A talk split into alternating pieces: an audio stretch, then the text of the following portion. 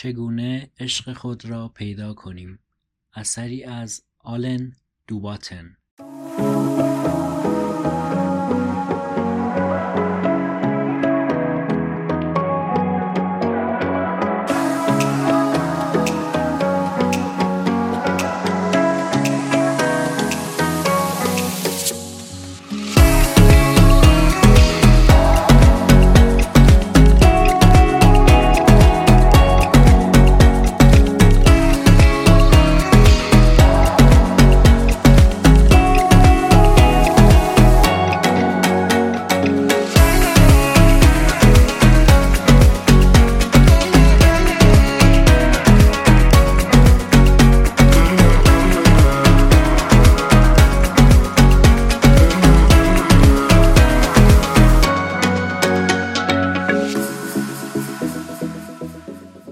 اصلاح غریزه های مشکل ساز یک اصلاح غریزه تکامل ما در مقابل غرایزمان ناتوان نیستیم و با درک شیوه کارکرد آنها می توانیم گامهایی در جهت فرونشاندن عواقب بدشان برداریم.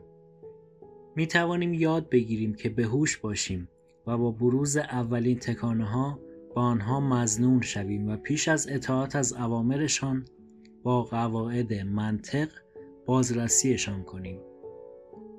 ما علاوه بر اینکه به شخصی نیاز داریم که ویژگی های مورد نیازمان را داشته باشد به چیز دیگری هم نیاز داریم که غریزه من قادر نیست ما را از وجود آن مطلع کند. اشتیاق درونی به شنیدن درس ها و عبرت ها و برداشتن گام هایی که ما را به آن شخصیت پختهتر و متعادلتر مد نظرمان تبدیل کند. صرف وجود قابلیت مورد نظر در یارمان متضمن این نیست که می توانیم این حسن را به راحتی از او فرا بگیریم. اگر نقطه ضعفی داریم لزوما به این معنی نیست که سرابها مشتاق یادگیری هستیم. باید بکوشیم دانش آموز بهتری شویم و به درس معلممان خوب گوش کنیم. غریزه ما تکامل را هدف می گیرد.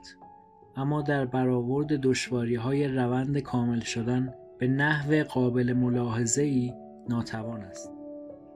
غریزه ممکن است ما را به سمت کسی بکشاند که اصولا همان نقطه قوتی را دارد که ما نداریم. اما زمانی که موقع یادگیری فرا می رسد رابطه عذاب آور می شود. این احساس قابل درک اما ناروا به ما دست می دهد که با یک زورگوی بیرم وارد رابطه شدیم که فقط به کاستی های ما توجه می کند و مدام به ما خورده می گیرد. البته منظوری نیست که غریزه در نشان دادن جهت به ما احمقانه اشتباه می کند بلکه غریزه به تنهایی اساساً کافی نیست. غریزه تکامل غریزه خوبی است اما اگر به تنهایی ملاک انتخاب معشوق قرار گیرد منشأ اصلی مصائب می شود. یک رابطه شکوفا باید عرصگاهی باشد که در آن دلسوزانه یاد می دهیم و مشتاقانه یاد می گیریم. اگر خودمان را درست بشناسیم می بینیم که بسیاری از ابعاد وجودمان نیاز به اصلاح دارد رسالت عشق این است که عرصه ای امن برای دو طرف فراهم کند که در سایه آن با ملاطفت یاد بگیرند و یاد بدهند تا به افراد بهتری تبدیل شوند. آموزش و یادگیری نشانه وانهادن عشق نیست بلکه شالوده است که بر اساس آن می توانیم به عاشقان بهتر و در معنای وسیعتر به انسانهای بهتری تبدیل شویم. دو اصلاح غریزه تایید شدن. قهرهای ما و اعتقادمان به درک شهودی از این جهت رقت انگیز است که انتظارمان از ظرفیت ادراکی یارمان را بیش از حد بالا می‌برد.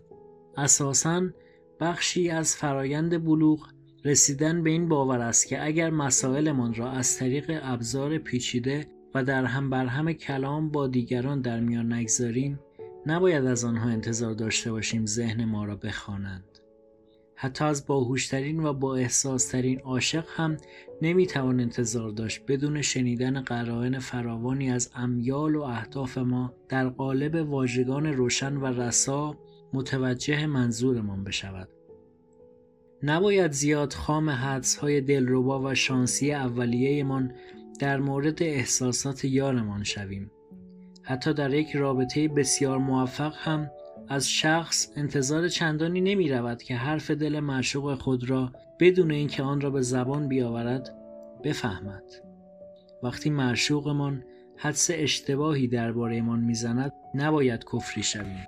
به جای بستن دهان و اخم و قهر کردن باید جرأت داشته باشیم که منظورمان را توضیح بدهیم.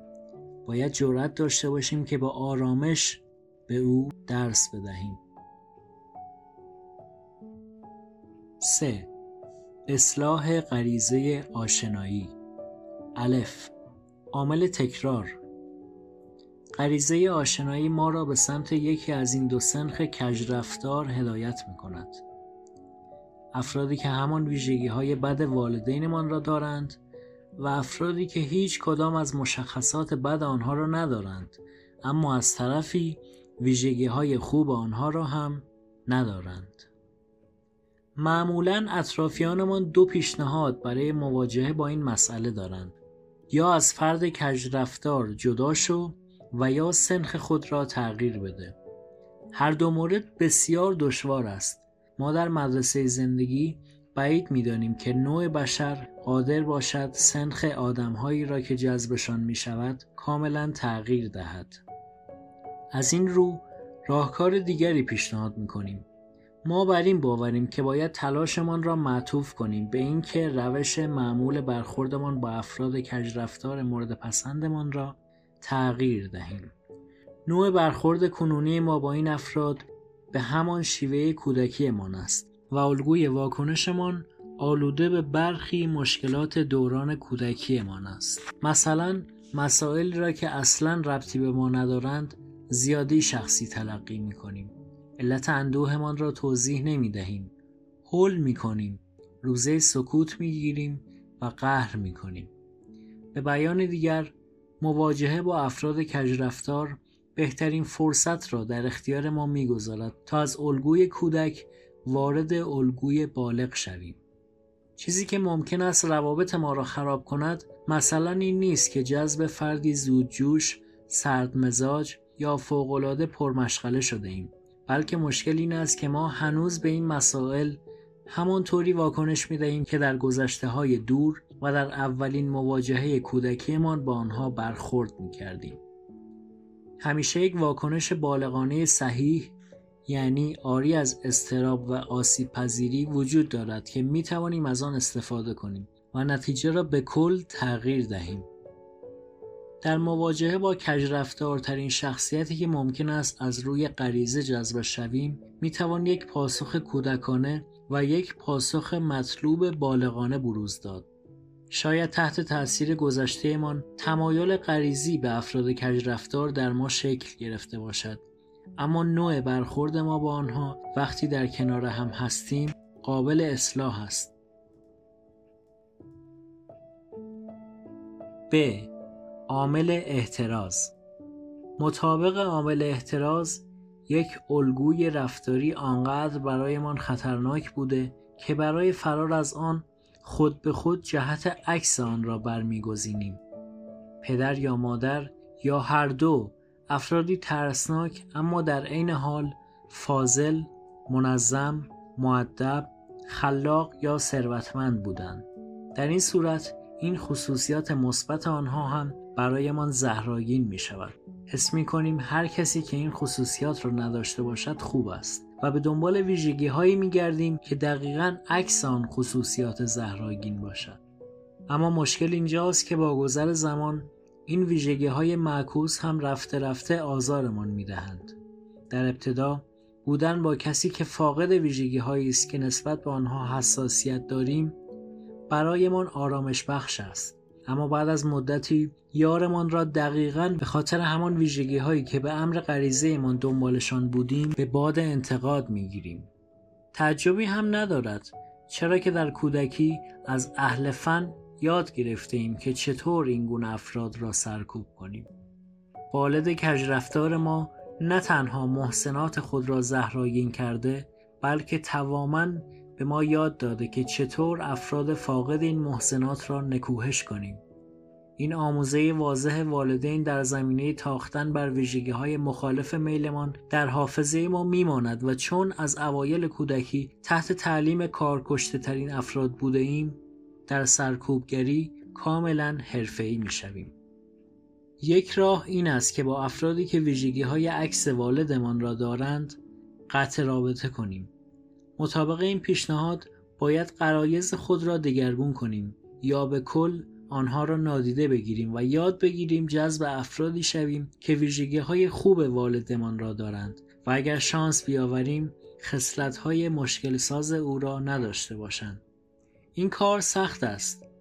راه واقع بینانه تر این است که بپذیریم که احتمالاً همیشه به سمت ویژگی های عکس والدمان کشیده خواهیم شد اما می توانیم یاد بگیریم که با جبهگیری کمتر و گذشت بیشتر این ویژگی ها را مدیریت کنیم. می توانیم یاد بگیریم احساسمان به کسانی که ویژگی های عکس والدمان را دارند عوض کنیم. چرا که این ویژگی ها به خودی خود بد نیستند. اگر با یار خود مشکل داریم به این خاطر نیست که او آدم خیلی بدی است بلکه دلیلش این است که یاد گرفته ایم به آن دست از ویژگی های او که عکس ویژگی های والدمان است واکنشی تنبیهی نشان دهیم. اما راه دیگری هم برای مواجهه با این خصوصیات هست.